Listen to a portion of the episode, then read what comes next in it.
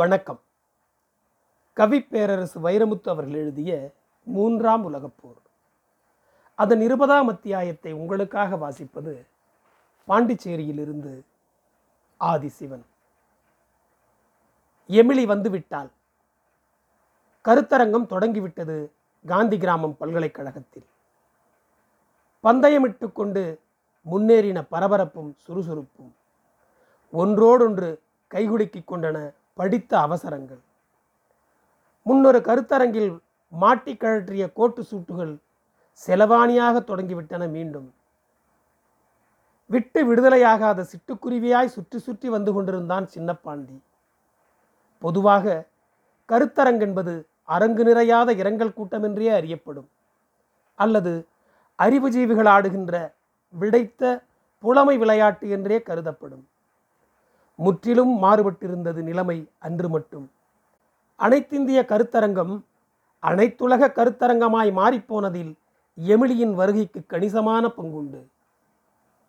துணைவேந்தர்களும் விஞ்ஞானிகளும் பேராசிரியர்களும் ஆட்சி மன்ற குழு உறுப்பினர்களும் அமர்ந்திருந்த மேடையில் எமிலியும் இருந்தால் ஒரு நட்சத்திர நந்தவனமாய். அதுவரைக்கும் அவளது அறிவை மட்டுமே வியந்த மாணவர்கள் இப்போது அவள் அழகை ஆராதிக்கிறார்கள். தங்கப்பாறையை குடைந்து செய்த சிற்ப சிலை அவள். அழகின் முட்டையை இளமை அடைகாத்து பொறித்த கிளி குஞ்சு அவள். ரோஜாவின் உள்ளிதழில் தங்கம் தடவிய நிறம், அதில் மின்னலை உறைய வைத்து முலாம் பூசிய பலபலப்பு, கடைந்து செய்த கத்தியாய் நாசி விளைந்த தேன் பாய்ந்து கடிந்த அதரங்கள், பூரணத்தில் ஊறிய நிலா அவள் பொன்முகம், கதவிடுக்கு வழியே சொர்க்கம் பார்க்கும் அனுபவம் முற்றும் ஆடை மூடாத அவள் முன்பாரங்கள், அட்லாண்டிக் கடல்காரிக்கு அரபிக்கடல் மார்பகங்கள், சூரியகாந்தி செடியில் இளநீர் காய்த்தது போல் என்று சொன்னால் சொன்னவனுக்கும் சொர்க்கம் கிடைக்கும். இடை சிறுத்ததால் தனம் பெருத்ததோ, தனம் பெருத்ததால் இடை சிறுத்ததோ. ஷேக்ஸ்பியர் செயங்கொண்டானாகியிருப்பான் இன்று இவளை கண்ணுற்றிருந்தாள். நெற்றியில் சரிந்து விழும் பொன் கூந்தலை அவள் இடக்கையால் இடறி சரி செய்யும் அழகு கணிசமான ரசிகர்களை பெற்றுவிட்டால் அமர்ந்த 5ஆம் நிமிடத்தில். அடுத்து நிலா தனது கைதூக்கி எப்போது முகில் விளக்கும் என்று காத்திருக்க தொடங்கிவிட்டார்கள் முதிரா இளைஞர்களும் முதல் நரை விழுந்தவர்களும். கால் மேல் காலிட்டு வேறு அமர்ந்திருந்தது அந்த அமெரிக்க சுதந்திரம். அவள் வளைவில் எழுதித்தான் வைக்கவில்லை அபாய வளைவு என்று. தவறி விழுந்த கைக்குட்டையை மறுகணமே குனிந்து எடுத்து கொண்டாள் எமிலி. ஆனால் மீண்டும் எடுத்துக்கொள்ளவே முடியவில்லை அதே தருணம் தவறி விழுந்த சில வாலிபர்களின் இதயங்களை. கிறிஸ்தவ பெண்களைத்தான் இப்படி அழகாக படைத்து தொலைப்பாயா பிரம்மா என்று சபையில் இதயம் புழுங்கி போனார் ஒரு இந்துத்துவவாதி. தமிழ் தாய் வாழ்த்து. எமிலியை எழுந்து நிற்கச் சொல்லி சாடை காட்டினான் சின்னப்பாண்டி. வழக்கம்போல் சோகமானதொரு துணியில் வரவேற்புரையும் உணர்ச்சியை ஒழித்து கட்டிய நேர்த்தியான நேர்த்தி கடன்களும் ஓய்ந்த பிறகு கழுத்தில் கிடந்த சந்தனச்சுருள் மாலையை கழற்றாமலேயே ஒளிவரிக்கு முன்னால் உயர பிரசன்னமானால் எமிலி. வன்கம். தப்பான தமிழுக்கு கரவொளி அறுவடை செய்தாள். அவள் இருமினாலும் தும்மினாலும் கைதட்ட தயாராகிவிட்டார்கள் இளைஞர்கள். வன்கம் என்ற ஒளிக்கூட்டில் எனக்கு வெல்கம் என்று கேட்கிறது. 2 சொற்களும் ஓசையிலும் பொருளிலும் ஒன்றுபோல் திகழ்வது தற்செயலானது என்றாலும் சந்தோஷம் தருவது. நான் இந்தியாவை நேசிக்கிறேன். காரணம், இந்த உலகத்தின் ஒவ்வொரு அணுவையும் நேசிக்கிறேன். உலகம் உயிர்களை சார்ந்திருக்கிறது. உயிர்கள் உணவை சார்ந்திருக்கின்றன. உணவு விவசாயத்தை சார்ந்திருக்கிறது. இந்தியா விவசாயத்தை சார்ந்திருக்கிறது. இந்த கருத்தரங்கில் இந்திய விவசாயத்திற்கு சில கேள்விகள் காத்திருக்கின்றன. இன்று உலக விவசாயத்தின் 40 விழுக்காட்டு நிலங்கள் ஈனும் சக்தியை இழந்திருப்பதாக அறிய வருகிறோம். அதில் இந்திய நிலங்களும் அடங்கும். இந்திய விவசாயம் இறங்கு முகத்தில் இருக்கிறது என்பதற்காக வருத்தப்படுவோர் வரிசையில் நானும் இருக்கிறேன். கடந்த 9 ஆண்டுகளுக்கு முன் ஆஸ்திரேலியாவுக்கு பஞ்சாப் கோதுமையை ஏற்றுமதி செய்த இந்தியா இன்று ஆஸ்திரேலியாவிடமிருந்து இறக்குமதி செய்து கொண்டிருக்கிறது. இந்த விவசாய வீழ்ச்சிக்கு புவி வெப்பமாதல் ஒரு பெருங்காரணம் என்பதை நீங்கள் புறந்தள்ளிவிட முடியாது. 2004இல் தெற்காசிய நாடுகளை இடம் மாற்றி போட்ட சுனாமிக்கு வெப்பநிலை மாற்றமும் புவிச்சூடும் பெரும் துணை காரணங்கள் என்பதை நாம் நிராகரித்து விட முடியாது. ஓர் உணவு பஞ்சத்துக்குள் இந்த உலகம் நுழையப் போகிறது. நான் என் பேச்சை தொடங்கி 2 நிமிடங்கள் ஆகின்றன. இந்த 2 நிமிடங்களில் ஊட்டச்சத்துள்ள உணவின்மையால் 20 குழந்தைகள் இறந்து முடித்திருக்கின்றன. மண்ணையும் விண்ணையும் நாம் பாதுகாக்காவிடில் புதைக்க ஆடற்று போகும் தேசங்களை நம் காலங்கள் கடக்க நேரிடும். பொருந்தாத விகிதத்தில் கூடிக்கொண்டே போகிறது புவிச்சூடு. 2100இல் உலகின் சராசரி வெப்பநிலை 1.40 டிகிரி செல்சியஸிலிருந்து 5.8 டிகிரி செல்சியஸாக உயரக்கூடும். வெப்பநிலை ஏற்றத்தாழ்வுகளால் பசிபிக் பெருங்கடலில் ஒரு காற்று பிழை நேரப்போகிறது. கிழக்கு மேற்கு என்று வீசி வந்த காற்று மேற்கு கிழக்கு என்று கட்சி மாறப்போகிறது. காற்று பிழையால் நேரும் காலப்பிழையால் மேற்கு பசிபிக் மட்டும் பெருமழை பெறப்போகிறது. தெற்காசியாவையும் இந்தியாவையும் ஆப்பிரிக்காவையும் மழை மறுக்கப் போகிறது அல்லது சுருக்கப் போகிறது. புவிச்சூடு என்ற பூதம் இந்த பூமியை விழுங்காதிருக்க ஒரு காரணத்தை இந்த கருத்தரங்கம் கண்டடையுமா? மேலும் அவள் பேச்சை தொடர்வதற்குள் மன்னிக்க வேண்டும் என்று இடித்தது ஒரு பெருங்குரல். குரல் நோக்கி திரும்பியது கூட்டம். தலைப்பாகை தாடி பார்த்து திடுக்கிட்டது. ஓ, உத்தம் சிங், லூதியானா பல்கலைக்கழகத்தின் புவியியல் பேராசிரியர், கருத்தரங்குகளின் கழகக்காரர், எதிராளியின் பதிலை விட தன் கேள்விகளையே நேசித்து கொண்டிருப்பவர். தகரப்பெட்டிக்குள் ஒலிக்கும் கூழாங்கல் குரலில் அவர் ஆரம்பித்தார். அமெரிக்க விருந்தாளிக்கு என் வாழ்த்து. புவிச்சூடு குறித்த உங்கள் கருத்தில் நான் மாறுபடுகிறேன். ஆங்கிலத்தில் சொல்லப்படுவதால் உங்கள் பொய்கள் அழகாக இருக்கின்றன. ஆனால் உண்மை ஆங்கிலத்தை விட அழகானது. புவி வெப்பம் என்பது பொய்யின் விஸ்வரூபம். வளர்ந்த நாடுகள் 3ஆம் உலக நாடுகள் மீது விடுக்கும் விஞ்ஞான மிரட்டல். சூடும் குளிர்ச்சியும் பூமியின் குணங்கள், இருளும் ஒளியும் போல மாறுதல் ஒன்றுதான் பூமியின் மாறாத தன்மை. மாறிக்கொண்டிருக்கும் வரைதான் பூமி உயிரோடு இருக்கும். இழந்த ஒவ்வொன்றும் பூமியால் ஈடுகட்டப்படும். தன் முரண்களை சமன் செய்து கொள்ளும் சாமர்த்தியம் உள்ளது பூமி. சொல்லுங்கள், புவி வெப்பம் என்பது விஞ்ஞானிகளின் கற்பனையா இல்லையா? அச்சடித்த புன்னகை மாறாமல் அவர் கேள்வியை உள்வாங்கிக் கொண்ட எமிலி இப்போது பேசலானாள். உங்கள் கேள்வியை நான் மதிக்கிறேன், ஆனால் ரசிக்கவில்லை. ஆங்கிலத்தில் சொல்லப்படும் அழகான பொய்கள் என்கிறீர்கள் என் உரையை. பொய்களுக்குத்தான் மொழி தேவை, உண்மைகளுக்கல்ல. ஓர் உண்மை சொல்லுகிறேன் உங்களுக்கு. சமன் செய்து கொள்ளும் சக்தியை பூமி இழந்து விடுமோ என்பதுதான் என் கவலை. கடந்த 50 ஆண்டுகளில் உலகச்சூடு 0.74 டிகிரி செல்சியஸ் கூடியிருக்கிறது. 10,000 ஆண்டுகளில் இப்படி சூடு கூடியதில்லை. வெப்பத்தை குறைக்க வேண்டும் என்கிறேன் நான். கருத்தரங்கின் வெப்பத்தை கூட்டியிருக்கிறீர்கள் நீங்கள். நன்றி. கருத்தரங்கத்தின் வெற்றிடத்தை கைதட்டல் நிரப்பியது. என் பெயர் ரீமா கங்கோபாத்யாயா என்றது இன்னொரு திடீர் குரல். அந்த பருத்தி புடவை மீது பாய்ந்தன எல்லா கண்களும். கொல்கத்தா பல்கலைக்கழகத்தின் வேளாண் விஞ்ஞானி நான். எனக்கு ஒரு கேள்வி. புவி வெப்பமாகிறது என்பது உண்மை. ஆனால் அதற்கு மனிதர்கள் காரணமில்லை என்பது இன்னொரு பேருண்மை. பூமி என்பது ஓர் உயிர் என்றார் விஞ்ஞானி ஜேம்ஸ் லவ்லாக். அது தன்னைத்தானே வடிவமைத்து கொள்ளும் தகுதி மிக்கதென்றும் சொன்னார்.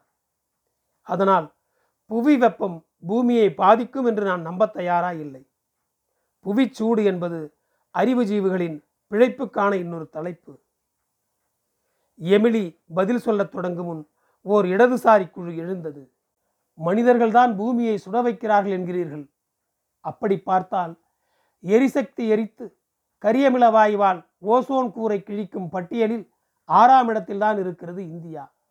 முதலிடத்தில் இருக்கிறது அமெரிக்கா. நீங்கள் அறிவுறுத்த வேண்டியது அமெரிக்காவுக்குத்தான், இந்தியாவுக்கல்ல. இடதுசாரிகள் இதயத்திலிருந்து தான் சொன்னார்கள். அதனால் கருத்தரங்கில் பல பேருக்கு திடீர் நாற்றுப்பற்று தீப்பற்றி எரிந்தது. இந்தியாவை இழிவு செய்யாதே, அமெரிக்க பெண்ணே திரும்பிப்போ, ஆங்காங்கே வெடித்தன ஆயத்த கோஷங்கள். ஒரே குழப்பம். காந்தி கிராமத்தில் கோட்ஸே புகுந்த மாதிரி தன் தடமிறங்கி கூச்சலின் பள்ளத்தாக்கில் கவிழ்ந்து விட்டது கருத்தரங்க ரயில். நான் கேள்வி கேட்க அல்ல, பதில் சொல்லவே ஆசைப்படுகிறேன். அத்தனை கூச்சலுக்கு மத்தியிலும் மெத்த பணிவாக ஆனால் அழுத்தமாக ஒலித்தது ஓர் அந்நிய குரல். அந்த வித்தியாசமான மனிதனின் உடல் மொழியால் ஈர்க்கப்பட்ட துணைவேந்தர், நீங்கள் மட்டும் மேடைக்கு வரலாம் என்று அதிகாரப்பூர்வமாக அழைத்தார். அந்த மஞ்சள் மனிதன் மேடைக்கு வந்தான். உடலை தட்டை செய்து சபையை வணங்கினான். சுடுமணலில் விழுந்த ஒற்றை மழை துளியாய் சட்டென்று வற்றி போனது சப்தம். என் பெயர் இஷிமுரா, ஜப்பானியன், விஞ்ஞானம் படித்த ஒரு விவசாயி மகன். அண்மை சுனாமியில் தாய் தந்தை இழந்தவன். ஆனால் அனாதை அல்ல. புத்தரோடு நான் இருக்கிறேன், என்னோடு புத்தரும் இருக்கிறார். பேரறிவாளர்களே, என் ஆங்கிலத்தில் பிழை இருக்கலாம், கருத்தில் இருக்க முடியாது என்று நம்புகிறேன். என் தாய்மொழியில் நான் பேசுவது எனக்கு ஜப்பானில் சைக்கிள் ஓட்டுவது மாதிரி, ஆங்கிலத்தில் பேசுவது இந்தியாவில் நான் கார் ஓட்டுவது மாதிரி. என் மொழியை நிராகரித்து விட்டு கருத்தை ஏற்றுக்கொள்ளுங்கள். அந்த அழகிய அமெரிக்க பெண்ணின் கருத்துகளுக்கு நீங்கள் இன்னும் கொஞ்சம் காது கொடுத்திருக்கலாம். நீங்கள் மறுத்தது எமிலியின் கருத்தை அல்ல, அவள் வயதை. இதே கருத்தை ஒரு மூதாட்டி முன்மொழிந்திருந்தால் நீங்கள் வழிமொழிந்திருக்கக்கூடும். கருத்து ஒரு தீப்பொறி, அது யாரிடமிருந்தும் பற்றலாம். தீக்குச்சிகள் உரசி பற்றாமலும் போகலாம், மூங்கில்கள் உரசியும் மூண்டு விடலாம். தீக்குச்சிக்கு மட்டுமே சொந்தமில்லை நெருப்பு, தீக்கடை கோள்களுக்கும் தான். உங்களில் யாரையும் புண்படுத்துவது என் நோக்கம் அல்ல, ஆனால் உண்மை வலித்தால் அதற்கு நான் பொறுப்பல்ல. புவி வெப்பமாதல் பொய்யென்ற கூற்றை மென்மையான வார்த்தைகளால் வன்மையாக மறுக்கிறேன். கொல்கத்தா சீமாட்டியின் கேள்விக்கு ஒரு பதில் வைத்திருக்கிறேன். பூமி ஓர் உயிரி, அது தன்னைத்தானே சமன் செய்து கொள்ளும் தகுதிமிக்கதென்று ஜேம்ஸ் லவ்லாக் சொன்னது உண்மைதான். ஆனால் அது மாஜி உண்மை. அந்த வரம்புகளை தாண்டி பூமி வெகு தூரம் போய்விட்டதென்று அப்புறம் சொல்லியிருப்பதும் அவரேதான். துருவப் பணிகள் உருக 10,000 ஆண்டுகள் ஆகும் என நம்பினார் லவ்லாக். ஆனால் பனிப்பாறைகளில் விழுந்த விரிசல் கடைசியில் அவர் நம்பிக்கையிலும் விழுந்து தொலைத்தது. 1.4 டிகிரி செல்சியஸ் வெப்பநிலை வரைக்கும் தான் சமன் செய்து கொள்ளும் சக்தி படைத்திருக்கும் பூமி. அது 2 டிகிரி செல்சியஸை எட்டிவிட்டால் எதிர்ப்பு சக்தியை இழந்துவிடும். பூமியின் கிரீடம் மட்டுமல்ல, கபாலம் கூட கழண்டுவிடும். இந்தியாவின் வடக்கே பயணித்து விட்டு தெற்கு நோக்கி திரும்பியிருக்கிறேன். புவிச்சூடு இந்தியாவை எப்படியெல்லாம் தடம் மாற்றி போட்டிருக்கிறது என்பதற்கு சான்று சொல்கிறேன்.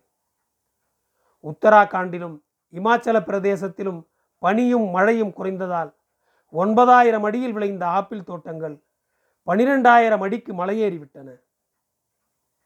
எங்கள் நாட்டில் யாருமே நினைக்கவில்லை இமயமலை அடிவாரத்தில் மின்விசிறிகளுக்கான சந்தை ஒன்று தோன்றும் என்று. மழைக்காலம் ஏப்ரலுக்கு மாறிப்போனது. அதை அறியாமல் வழக்கமாய் பூக்கிற ஆப்பிள் மலர்கள் மழையால் துடைக்கப்பட்டு விடுகின்றன. தென்னிந்தியாவின் மாந்தோப்பு மலர்களை காலம் தப்பிய மழை கழுவி விடுவது மாதிரி பயிர்களில் தங்கம் வளர்க்கும் பஞ்சாபில் 1 டிகிரி வெப்பம் கூடியதில் 4.5 மில்லியன் டன் குறைந்து விளைகிறது கோதுமை. வடக்கே கோதுமை, தெற்கே நெல். இதுதான் இந்தியாவின் தானிய கலாச்சாரம். 100 நாட்களில் 4 பருவங்கள் வேண்டும் தமிழ்நாட்டு நெல்லுக்கு. ஒரு மழை, ஒரு குளிர், ஒரு பனி, ஒரு வெப்பம் என்ற 4 பருவங்கள் நிலை கொண்டுள்ளன ஒரு நெல்மணியில். ஆனால் புவிச்சூட்டில் பருவங்கள் மாறிப்போனதில் தலை சுற்றி போனான் தமிழ்நாட்டு விவசாயி. கடைசியில் மனிதனுக்கு நட்ட நெல் மாட்டுக்கும் தேரவில்லை. மகாராஷ்டிரா மாநிலம் விதர்பாவிலிருந்து வருகிறேன். என்னை மன்னிக்க வேண்டும். என் இதயத்தை பிடித்து கொண்டு இதை சொல்லுகிறேன். உணவில்லாதவன் செத்துப்போன தேசங்களை பார்த்திருக்கிறேன். உணவு தருகிறவன் செத்துப்போவதை இங்குதான் பார்க்கிறேன். வெடித்த பருத்திக்கு விலையில்லை என்பதனால் தற்கொலை செய்து கொண்டார்கள் விதர்பா விவசாயிகள். ஏன் விலையில்லை? உலக வர்த்தக அமைப்பின் புதிய கொள்கைகள் உறிஞ்சிவிட்டன அவர்கள் உயிரை. வளர்ந்த நாடுகள் தங்கள் விவசாயிகளுக்கு கொடுத்த மானியத்தால் சர்வதேச சந்தையில் சரிந்து விட்டது பருத்தி விலை. விலையில்லாத இந்திய பருத்தி வெடிக்கும் போதே கருப்பாக வெடித்தது. அது ஆயிரக்கணக்கில் விவசாயிகளின் உயிரை குடித்தது. கடைசியில் இந்தியாவில் வழங்கப்பட்ட குறைந்த மானியம் பயன்பட்டது மரண செலவுக்கு.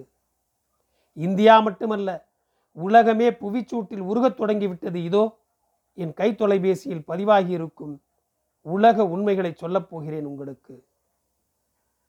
2050 இன்னும் 23 கோடி மக்கள் புதிதாக வரப்போகிறார்கள் பூமிக்கு. ஆனால் 3% இருந்த உலக தானிய உற்பத்தி இன்று 1% குறைந்திருக்கிறது. உணவு பிரச்சனை தான் இங்கு உயிர் பிரச்சனை என்று எமிலி சொன்னதில் என்ன பிழை? ஆப்பிரிக்காவின் மண்ணின் வளம் இப்போது வீழும் விகிதத்தில் விழுந்து கொண்டே போனால் 2025 25% மக்களுக்கு உயிரை ஒட்டி வைக்க ஒரு பருக்கை இருக்காது. புவிச்சூடு ஆண்டுகளுக்கு 3 லட்சம் மக்களை கொன்றுவிட்டு போகிறது. 85 கோடி மக்கள் ஊட்டச்சத்து இல்லாமல் வாழ்கிறார்கள் உயிரை பிடித்து. உலகத்தின் 10 கோடி மக்கள் கடல் மட்டத்திலிருந்து 3 அடி உயரத்தில் தான் வாழ்கிறார்கள். இப்போதுள்ள கடல் மட்டம் 3 அடி கூடினால் வங்கதேசத்தில் 7 கோடி மக்கள் இடம்பெயர நேரிடும். புவிச்சூடு கட்டுப்படுத்தப்படாவிட்டால் இது நேரவே நேரும். எமிலி மொழியில் சொல்வதானால் இயற்கைக்கு எதிராக மனிதன் தொடுத்துவிட்ட 3ஆம் உலகப்போர் மூண்டு விட்டது. ஆயுதங்கள் தலைமை தாங்கும் 3ஆம் உலகப்போர் மூண்டிருந்தால் மானுடம் இருக்காது. இப்போது மூண்டிருக்கும் இந்த 3ஆம் உலகப்போரை நிறுத்தாவிட்டால் மன்னகம் இருக்காது. அன்பு கூர்ந்து விழித்து கொள்ளுங்கள். அதற்கு முன் இந்த அழையாவிருந்தாலியை மன்னித்து கொள்ளுங்கள். மீண்டும் உடம்பை தட்டையாக்கி வணங்கினான் இஷிமுரா. ஓர் அனிச்சை செயலாக ஒட்டுமொத்த அரங்கமும் எழுந்து நின்று கைத்தட்டியது. கலகம் செய்தவர்களும் கைதட்டி கொண்டார்கள். ஓசையில்லாமல் ஒரு புலிபோல் தாவி மேடையேறினான் சின்னப்பாண்டி. இஷிமுராவை கட்டி அணைத்து செந்தூக்காக தூக்கினான். என்னை உயரமாக்கி விட்டீர்கள் என்றான் இஷிமுரா. உயர்த்தாமலே நீங்கள் உயர்ந்தவர்தான் என்றான் சின்னப்பாண்டி. இருவரும் சேர்ந்து என்னை குட்டையாக்கி விட்டீர்கள் என்றாள் எமிலி. அரங்கம் கரவொலியால் நிரம்பி வழிந்து கொண்டிருந்த வேளையில் ஆட்சி மன்ற குழு உறுப்பினர்களின் காதுகளோடு எதையோ கலந்துரையாடி கொண்டிருந்த துணைவேந்தர் கரவொலி தேய்ந்து அடங்க தொடங்கிய போது ஒளிபெருக்கியோரம் ஒதுங்கினார். ஒரு இனிய அறிவிப்பு. ஆட்சி மன்ற குழுவின் அனுமதியோடு இதை அறிவிக்கிறேன். எமிலியும் இஷிமுராவும் அவர்களால் முடியும் வரை அல்லது அவர்கள் விசா முடியும் வரை எங்கள் பல்கலைக்கழகத்தில் வருகை பேராசிரியர்களாக பணியாற்றலாம். இந்த கருத்தரங்கம் முடிவதற்குள் முறையான ஆணை வழங்கப்படும். மீண்டும் கரவொலி திரண்டது. சின்னப்பாண்டி, எமிலி, இஷிமுரா மூவரின் உதடுகளிலும் ஒரே புன்னகை ஓடி முடிந்தது. ஆனால் 3ஆம் உலகப்போர் தொடரும். நன்றி. என் குரல் உங்களை தொடர ஃபாலோ பட்டனை அழுத்துங்கள். உங்களுக்கு மீண்டும் நன்றி.